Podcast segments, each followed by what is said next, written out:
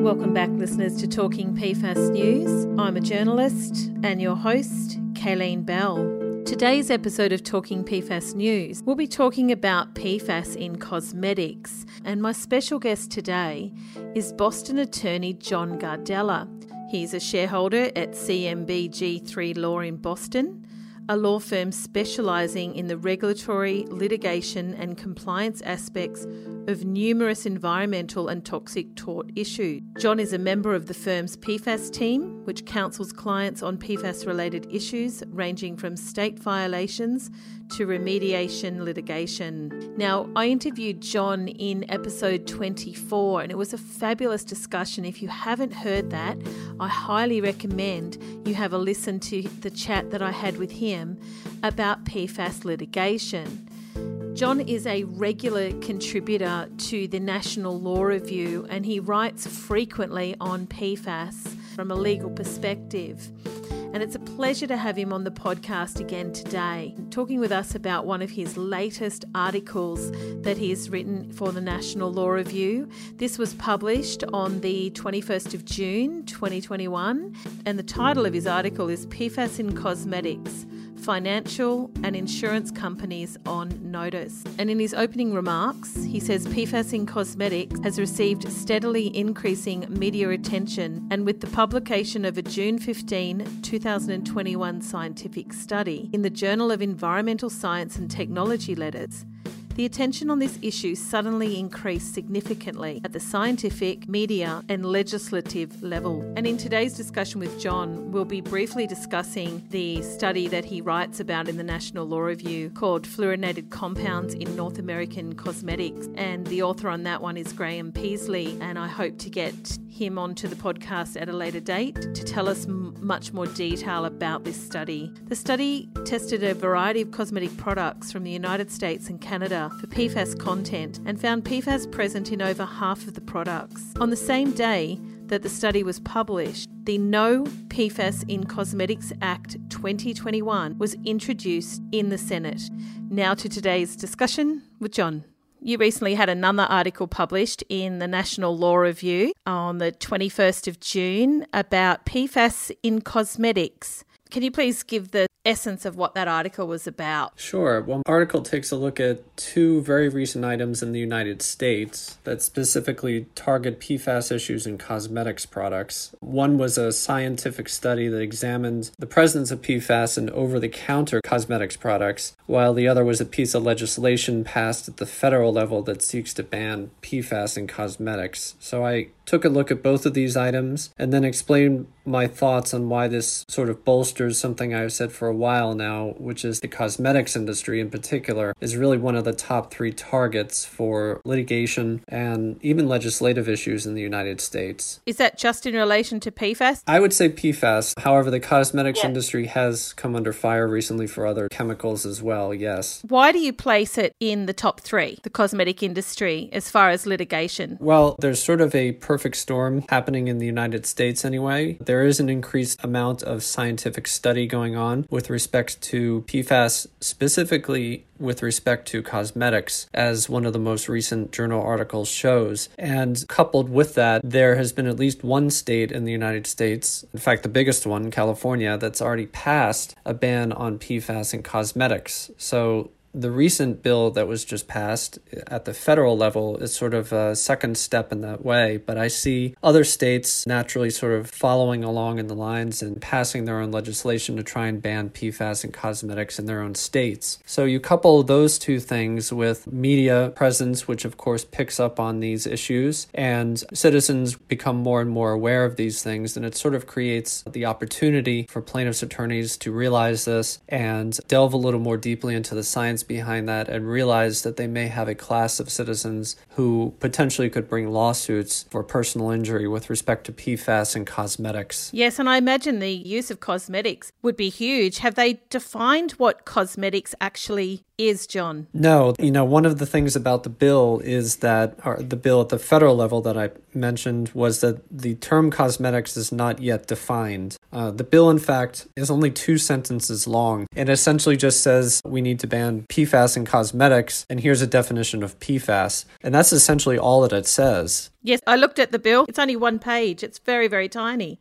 Very. Can you please name the bill that we're talking about today? Yes, it's called the No PFAS in Cosmetics Act 2021. Now, that has only just been introduced into Congress, is that right? Am I saying that right? Uh, into Congress, yes, one of the arms of Congress, yes, the Senate. Okay. From the Senate, what has to happen for it to get passed? Sure. Well, for it to become a federal law, even in the Senate, it has to go through certain steps before it can get out of the Senate, even. So it's going to be sent to a committee usually a human health or science based committee for evaluation. And members of that committee will look at the language of the bill and almost surely beef it up since it is, as you said, so sparsely worded. And once the committee has edits that it's done, it sends it to the entire Senate for a vote. So if it were to pass the entire Senate with a vote, a majority vote, then it will be, go to the other arm of Congress, which is the House of Representatives. It will go through the same process there. And if it were to pass the House of Representatives, then and only then would it go to the president's desk for signature. Right. It's a bit of a long process, and clearly, they probably, in the beefing up or the editing of it, they will probably come up with a definition of cosmetics because it's very broad. It, do they mean skin cream? Do they mean hand cream? Do they only mean makeup? Absolutely. And you're right. They would have to define that, I believe, for it to pass all three of those or many of those steps that I just mentioned. And will that act, if it gets passed, will it apply to the whole of the US? It would.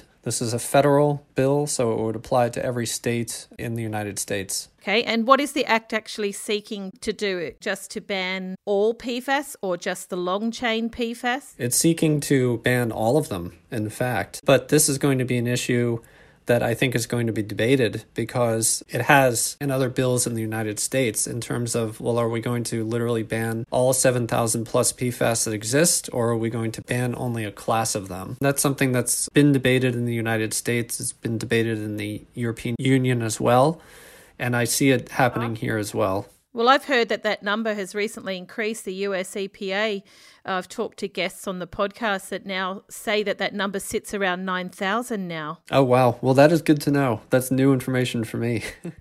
now, will this bill, the requirements of this bill, if it's passed, will it apply to imported cosmetics? I guess that's a bit hard to say. What's your thoughts on that? Well, I think it would in theory. So, there's actually two words in the very brief bill that's been introduced that are sort of key, and that is the use of the words, quote, intentionally added PFAS.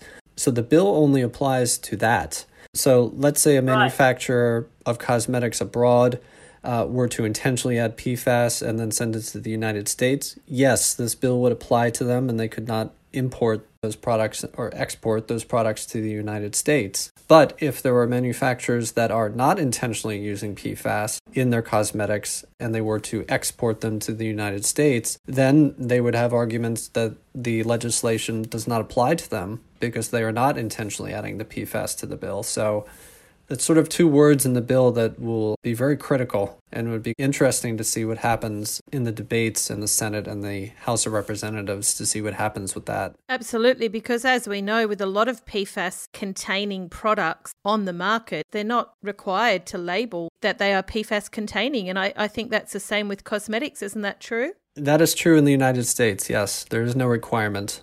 Absolutely true. I think that's true in many countries. Your article says concerns have also been raised regarding the absorption of PFAS into the bloodstream by way of tear ducts. Who has raised those concerns? The uh, scientific community, and it's based in studies that have been done with respect to other chemicals. And in, in particular, I'm thinking of phthalates, chemicals that are found in a lot of shampoos and soaps. The concern for many years with those chemicals has been that not only can they be ingested, you know, through the mouth by accident or through the skin through so-called dermal exposure uh, or ingestion, but they can also be brought into the bloodstream of human beings by way of the tear ducts. And there have been studies that have been done with respect to the phthalate chemicals, and so the same concern is being raised now with respect to PFAS.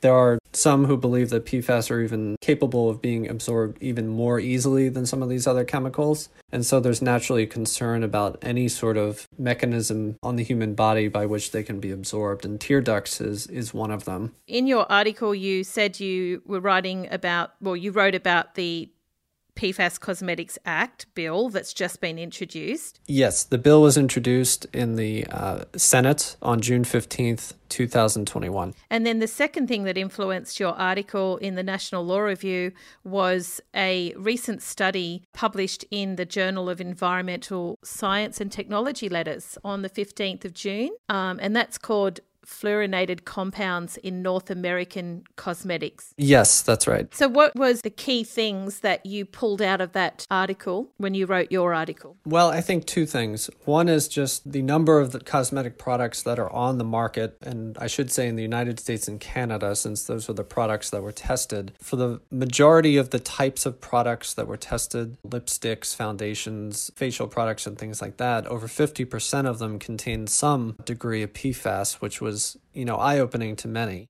That's a fairly high percentage that's in those products. But the other part that was eye opening to me in particular was that, you know, there was only one product out of all of them that were tested that actually contained information on the label that it contained some sort of PFAS in it. So 88% of the products that were tested had no such disclosure on, on the product label whatsoever. And on that one product that had a label, did it actually say PFAS or did it have the long chemical name that most people, you know, would not know is a PFAS? It had the long chemical name. So you have to know what you're looking for as a consumer.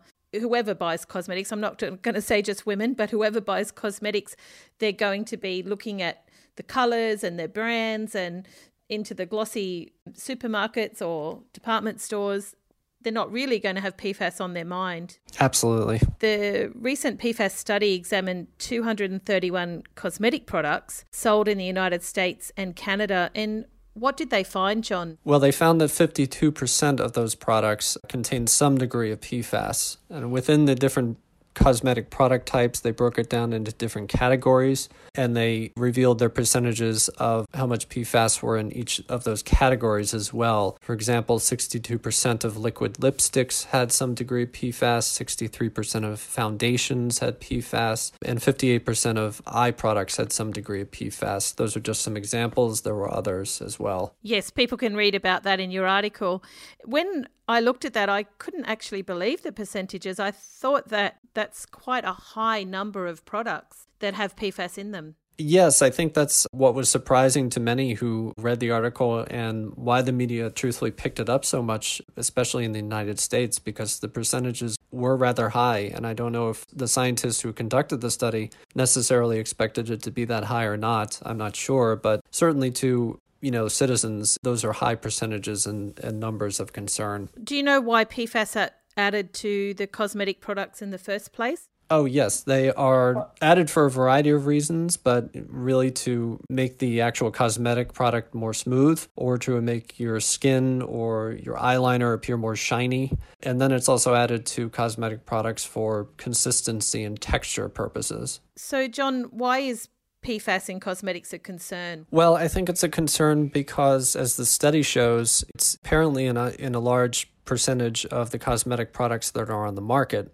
And the study does not go into what types of PFAS, but there's sufficient enough concern in the scientific and the legislative and even at the citizens level because cosmetics are so widely used and because they are applied directly onto your skin. And so the possibility of direct absorption into the bloodstream is relatively high. You know, second only to drinking water, which obviously is the most direct route that PFAS can get into the human body. Cosmetics is, is right up there uh, as the second most concern, mainly because you apply it to your skin, it can get in the tear ducts and it can even indirectly get into your mouth for oral ingestion. So it's of concern for those reasons. And we are talking about the fact that, you know, PFAS do bioaccumulate. They they add, they compound in our bodies. They don't just go in and go out again. So that's a concern. That's correct. Yes, absolutely. The same day that that study was published was the same day that the No PFAS in Cosmetics Act bill was introduced. Is that right? That's correct. Yes. Interesting timing, isn't it? It is. I don't know if it was coordinated, but it's certainly interesting timing. Your article says that the cosmetic industry has a target on its back with respect to PFAS that will have impacts on the industry's involvement in litigation. What do you mean by that? Well, it's two things really. First and foremost, you know, the cosmetics industry will be under increased scrutiny for their labeling and what they're doing or not doing with respect to labeling and PFAS. Other companies and other industries have been brought into labeling lawsuits in the United States because they advertise themselves as one thing, but it can be argued that through either not disclosing anything or through sort of listing a long chemical name that tells us nothing, they're really not disclosing what they ought to be or, or what they're marketing that they truly are. But even beyond that, you know, the scientific community for sure, the media in the United States, and even now as we see with the legislative action, all of these sort of prongs of the United States' interest in the PFAS subject are paying attention to the cosmetics industry with increased interest. So, as that interest increases, I think there'll be more and more concern among the citizens, which will prompt the politicians to enact more and more regulatory bills at the state level. And as all of these things keep happening, the plaintiffs' attorneys in the United States will realize that they have sort of a class of citizens who may have personal injury lawsuits um, that they can bring for PFAS ingestion through cosmetics products. Very, very interesting. What do cosmetic manufacturers and suppliers uh, need to now do to avoid litigation if this bill is passed? You know, the first and foremost thing that we always advise any corporate client is that they need to figure out very quickly what is actually going into their products. And that may seem obvious, but it's not always so with respect to PFAS for the reason that we just discussed a few minutes ago, and that was there are so many PFAS that are out there in the world and on the markets today thousands of them. So, you know, the cosmetics industry needs to take a very, very close look at its supply chain and it needs to figure out if it's actually using unintentionally any of these PFAS that are going into their products that will make them even more of a target in litigation. And once they figure that out, they need to go through compliance checks internally, figure out if they need to or would like to do research and development on their own to find substitutes. And I think they need to do their due diligence to determine whether or not there are uh, substitutes for the PFAS in their products and if their products can work equally as well without the PFAS. All of these things will be critical if they are brought into lawsuits, as they are factors in any sort of judicial hearing or trial on these matters. Inter- very interesting. And you also mentioned in your article that several major retailers have publicly stated that they're taking a closer look at chemicals, including PFAS, in their cosmetics. Who who were they? Well, there are a few of them. Um, and you know, one's as large as Walmart, uh, CVS, a pharmacy brand here in the United States, and even Amazon.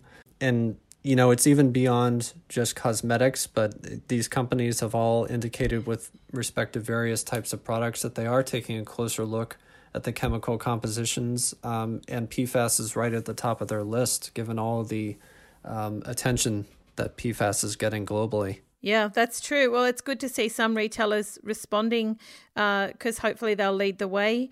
Um, one more question. I mean, if if they're cosmetic manufacturers are producing these cosmetics and unaware that PFAS might be in the products they're using, um, could they get in trouble if the bill is passed for what enters the waste stream in the manufacturing process?